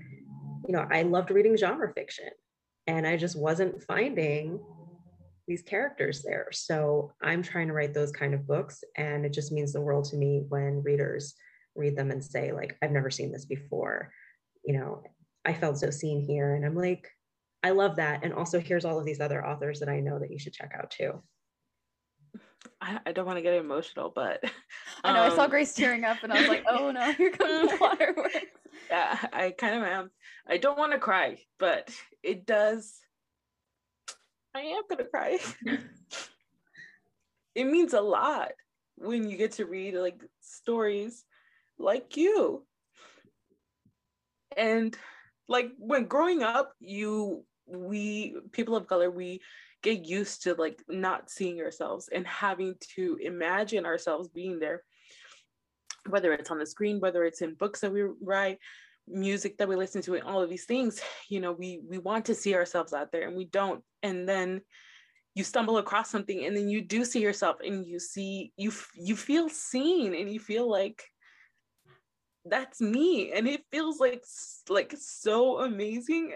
I know i'm crying but yeah every time I read like something of yours and like a whole bunch of other authors who are Latinx like me, it just whether they be from different countries, it still feels like us and it feels like so important.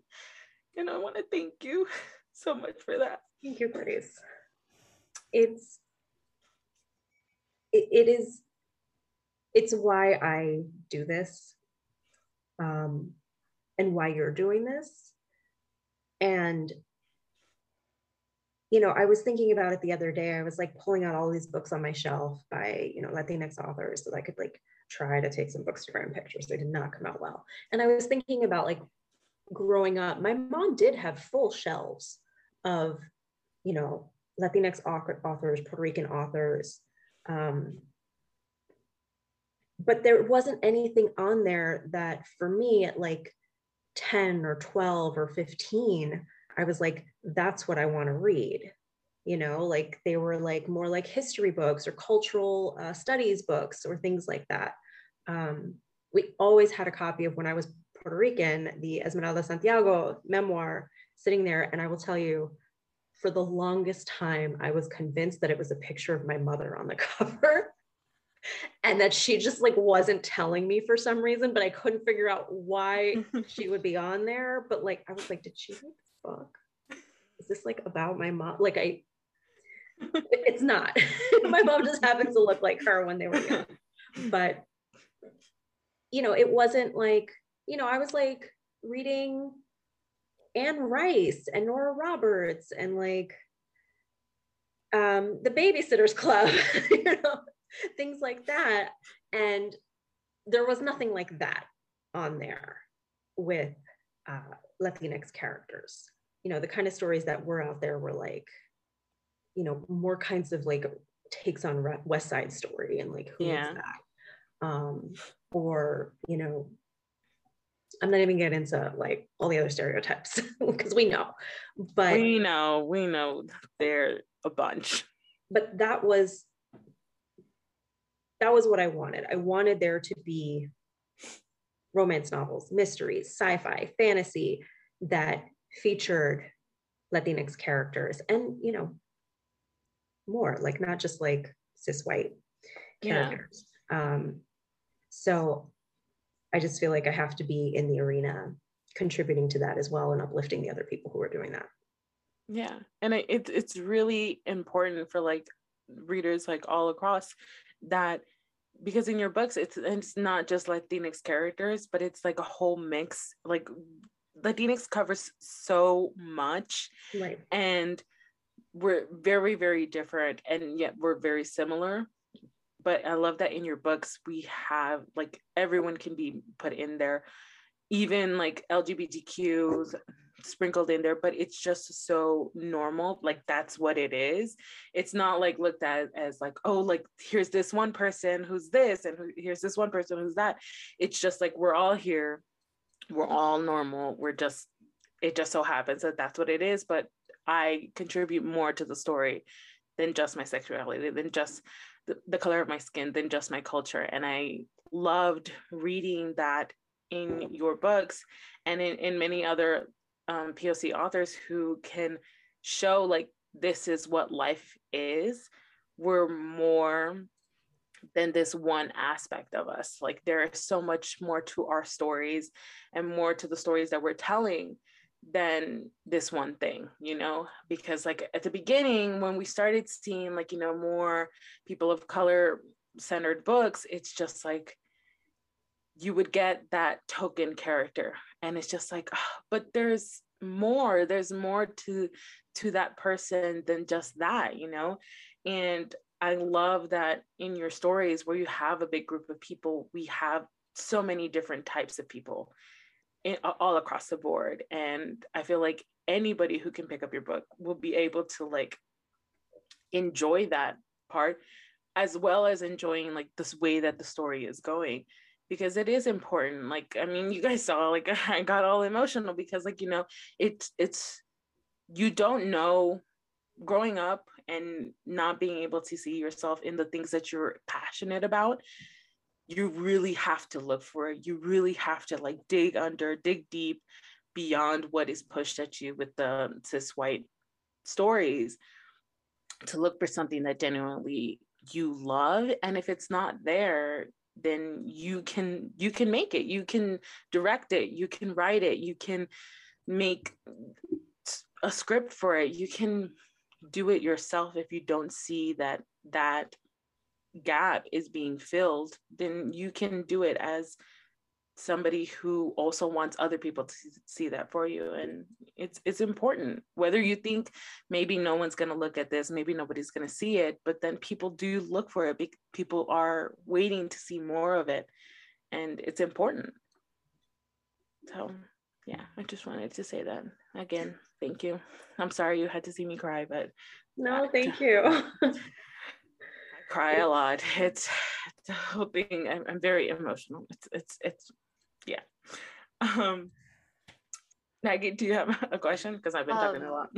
Well, I just I I do think it's definitely like important and I've noticed like recently like I'm a white woman, yes, but like I come from like an immigrant. Like my father's an immigrant and like I'm I'm cis passing. I mean, I'm bisexual. Like I've had like I've had other partners and stuff and it's like I started read I've I've been starting to see more books coming out recently that are like okay, like this started to like represent me because it's definitely the LGBTQ plus community has definitely gone through hardships as well. But um, but I do think that like, do you think that recently we've seen you talked about in the publishing industry there has still been hardships when it comes to P- being a POC author? Have you seen though a little bit of like because of BookTok especially with like the amount of like readers requesting like more diversity when it comes to books and stuff. Have you noticed that there is a, there are changes within the publishing realm? Have you noticed that? I think in the last few years, uh, we have seen some changes. I would like to see those changes both continue and grow. Yeah. Um, I have also noticed. Um, hmm. okay, so when you go to BookTok table in a Barnes and Noble, oh, right? We've seen that they have those now, right? With a lot of the books that are getting mentioned. Um, you will notice that there are certain voices missing from the authors who are shown on those tables. Mm-hmm. Yeah. That's all I'm going to say. Um, you know, so algor- algorithms, uh, they can work one way, but they're not always working another. Yeah. Um, and I think there's definitely still a lot more work to be done. Mm-hmm. Um, but it does not feel at this moment like there are ways to really advocate for that mm-hmm. as much as there have been. Um, so it's something that I, I've been thinking about and talking about with some of my fellow authors. Um, but you know, I think that what you're all doing, giving a platform to authors, um, you know, from different cultures and different backgrounds, uh, is wonderful and like one of the things that helps authors get seen, right? Because you know that's always the thing. You know, we put a book out there and then we just hope that people find it. Um, yeah yeah i mean it's a very heavy it's a very heavy topic to talk about but i think it's definitely like important and i definitely think that like going forward like I've definitely tried to like since becoming on BookTok and stuff like i've definitely been able to like nisha sharma i've never heard of her before and then i followed her on BookTok and i was like oh my god ma'am i will pre-order your book immediately. Like yes like thank you. And i think it's just it's so important especially like for and it's Oh, oh. oh. You, you it sound cut out kind of cut out. Yeah. There we go. My mic just went whack. I think i hit it. But um i just think that it's also like important for like creators to like push for diversity and especially like not repeating the same three books over and over again. It's definitely like when i worked at barnes and noble this summer like i would go look at the BookTok table because i would put books out there because i was i was the one like doing all the BookTok smut talk stuff. And i'd look at the table and i'm like i did not put this book here like why is this book here? This is like a book that like i don't want on here. Like it has been shown thousands of times. Everybody knows where it's at already. It doesn't need to be on this table. So i would constantly be like removing books and i'm like and then i'd see it the next day and i'm like why is this here? And then they're like management put it here. And i'm like Okay, so first of all, I 100% understand Yeah. that feeling of ownership that you have over a table. yes And you're like, who messed with my table? no i i did the like spicy reading ladder and i like went back to like my old barnes and noble like last week and i like saw it and i was like who's messing with this i was like y'all just needed to take this down because this is not right i was like i looked at it i was like where's the diversity like where where where is it and i'm like i it's a white male who's doing the ladder and i'm like i don't think you should be doing this ladder sweetie but yeah it's definitely like i it's definitely everybody taking those like little steps forward i definitely think is very important so Yeah. grace do you want to ask the next question yeah. Um, because I keep going. I'm a big magic person, and I keep talking about what the hex because it's that it's it's October. Okay, guys, it's it's October. We love the magic. We love all of that. Um, so can you talk a little bit about like how it was to write the magic system and make it seem like it was known and kind of like seamless to kind of step into sh- keeping it short for the sake of the novella, even though you added a little bit extra. but um, can you talk about like what was your process with kind of finding what would fit for this story?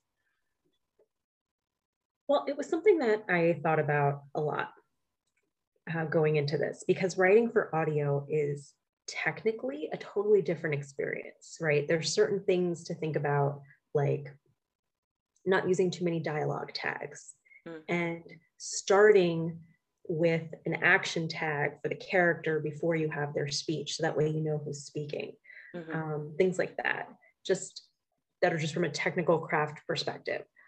Um, but then, in terms of both the romance and the magic system, it is just a. It's tw- it came out to twenty two thousand words. It's short, and like you mentioned earlier, um, when I'm writing shorter things, I try to make sure that the characters at least already know each other Mhm. because I, I know that some people can manage to have people meet on page one or you know and then still tell a satisfying story in a short amount of time that sounds hard to me Yeah. so i'm like okay they either know each other from childhood they know each other from social media um, they already have a crush on each other you know something like that so that way we can just kind of jump them in and it's not Mhm. weird if they just immediately start kissing so not that that would be weird but you know you want it to be believable Yeah.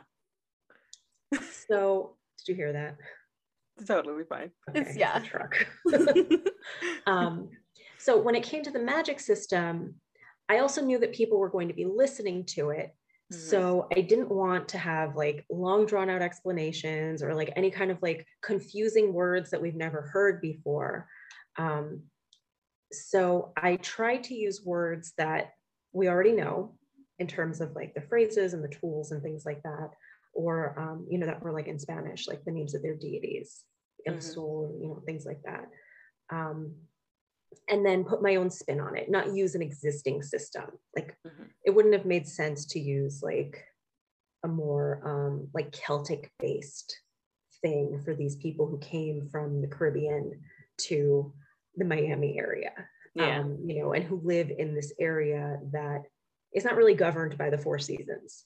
So I, I put a lot of thought into what their deities would be, um, and then how they would talk about that and how they would do the magic parts.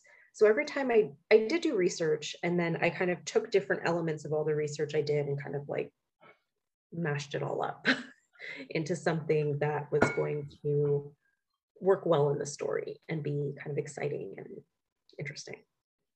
Yeah.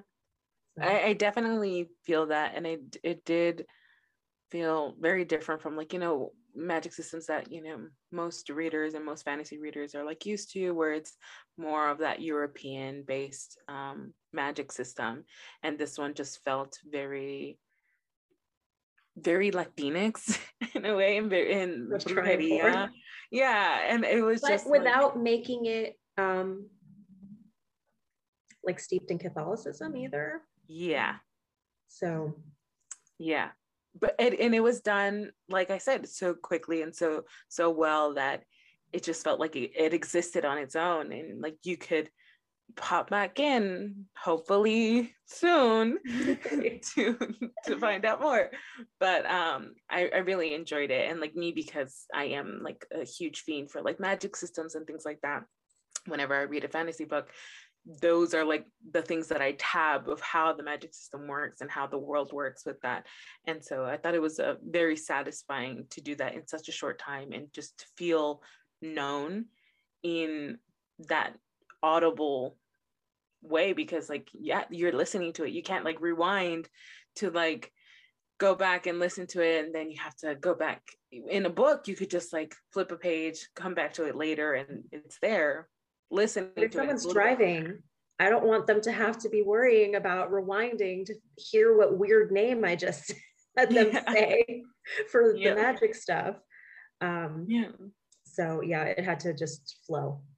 yeah And um, could you kind of like mention kind of quickly of like your um choosing a narrator? Do you have like say over that or of like who would you want to have as a narrator? Because you've had you had a narrator for um you had me at Hola and um you're in the process of doing a lot like adios for an audible. That one should already be out. It's already out. I have it in I have it on audiobook. I was like I was like sis, Yeah, I already thank have it on I, I texted you. I was Thank like I have it on audio. Like I have That's right, it. That's right. That's right. yeah, That's right. that is Seraphine Valentine. Um, who Amazing I think job. is just a great romance narrator. So she does that series.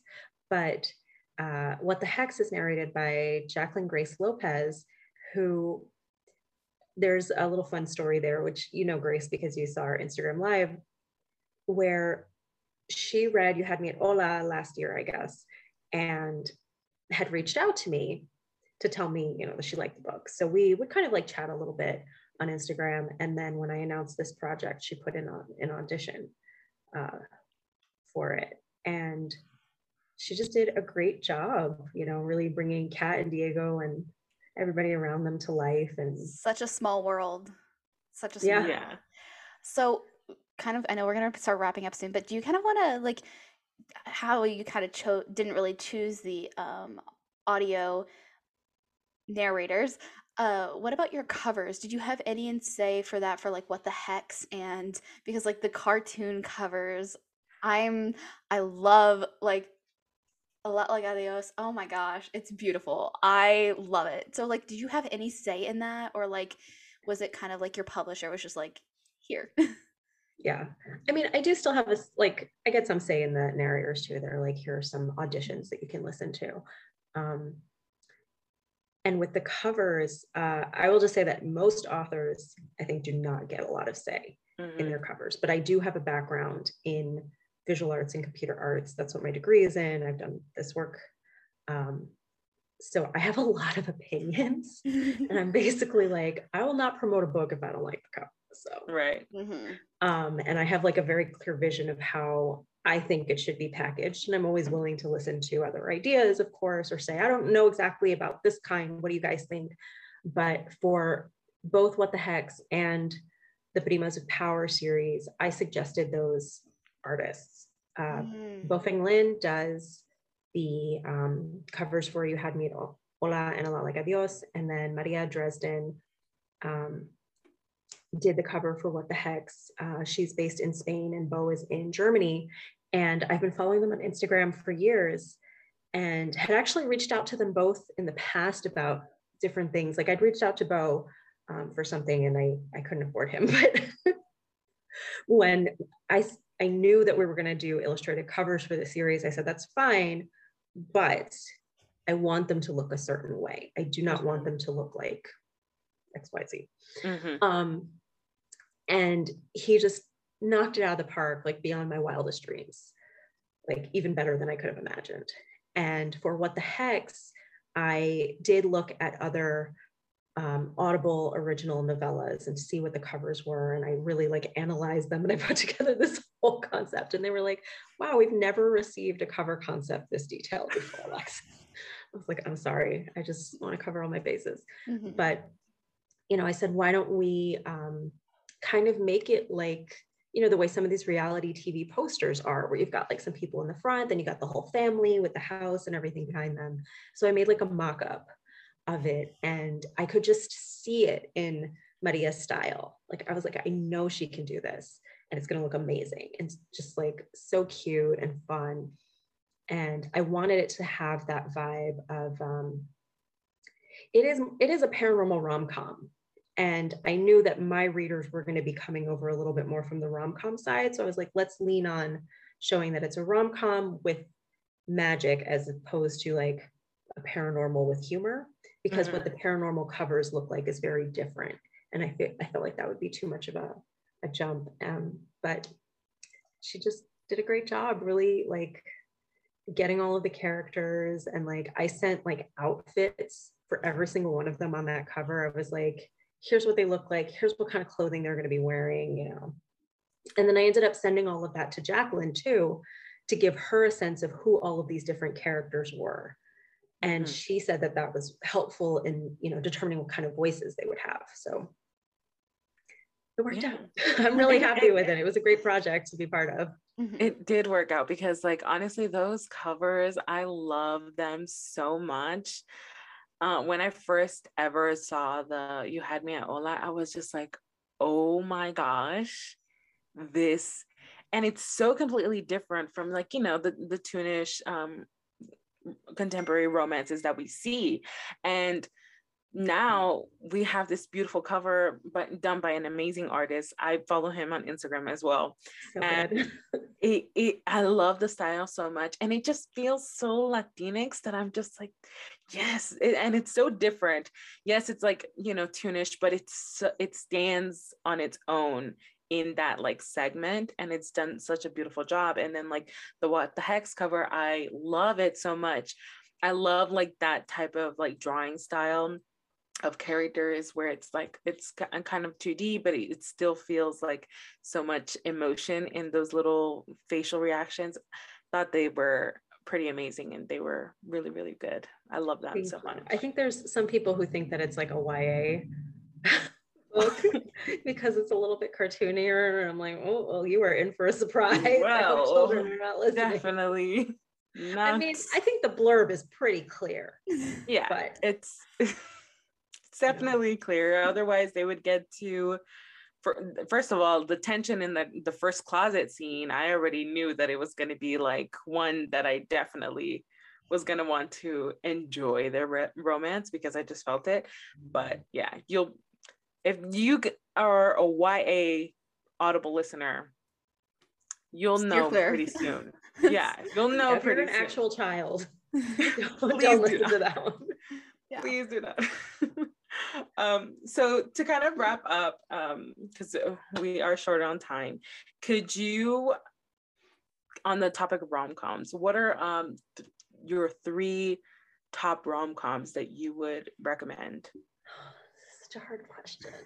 Okay, so there's one for sure that I always say, "The Worst Best Man" by Mia Sosa. yes, yes.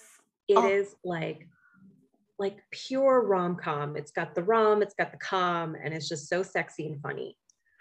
So Yeah. love I that. definitely have been eyeing that one. I see it on like the shelves and I'm like, I'm like, that looks good. I'm like, it does it have an audiobook because i'm getting into does. audiobooks now and it does and i saw it on my e-library and i was like i think it's time it is time so maybe i will pick it up time. because of your recommendation so It is, and the the heroine in it is Brazilian, and they did get a Brazilian narrator for uh, the that. the female narrator oh narrator. that's great I Um, love that. and Mia is Puerto Rican and Brazilian, Mhm. Yeah. and it's just it's so funny, Yeah. And then so hot. uh Wedding Crashers is also coming out. Coming out in the spring, yeah. Yes, yes. I am still waiting for Mia to send me a copy to read. I did get to read some of it. I I did, but Ah, it won't like the actual like work now. Um, so then the next one I would say is It Happened One Summer by Tessa Bailey, Mhm. Mhm. which came out this summer. classics so good If you like Schitt's Creek, the heroine in this book is very much like Alexis Rose and very lovable and also very hot.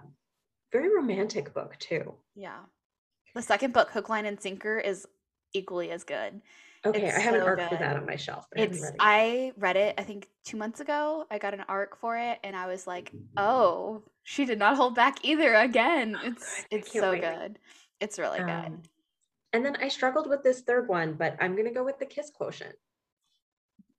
We know, love the read kiss that. quotient here i just finished the bride test on friday and the bride test. it was so i have uh, the heart principle too i'm gonna read that soon but that that series is so good that's such a good series that was the struggle whether I said kiss quotient or bride test, and I was Yeah. like, well, let me go with the first one, and then the because the whole series the whole series is The whole series. so- then they can Every go with the bride one of them in that family, Chef's Kiss, love them. yeah They're awesome. Well, thank you, Alexis, for coming on. And thank you to all of our listeners who have been listening to this episode of the fourth week in October for us. And Grace, do you have anything else to add? I want to thank you so much for coming on. You were definitely one of the authors that I was most excited to have on because I definitely look up to you and I thank you for everything that you do. And your stories are incredible. And I just want to say thank you for coming on. Thank you so much for uh, for having me on, for you know reading and helping spread the word and being number one fan of what the hex. um, but yeah, I had a great time. These were great questions. I wish you both so much luck with your joint project. you. We Thank will get there. I know it.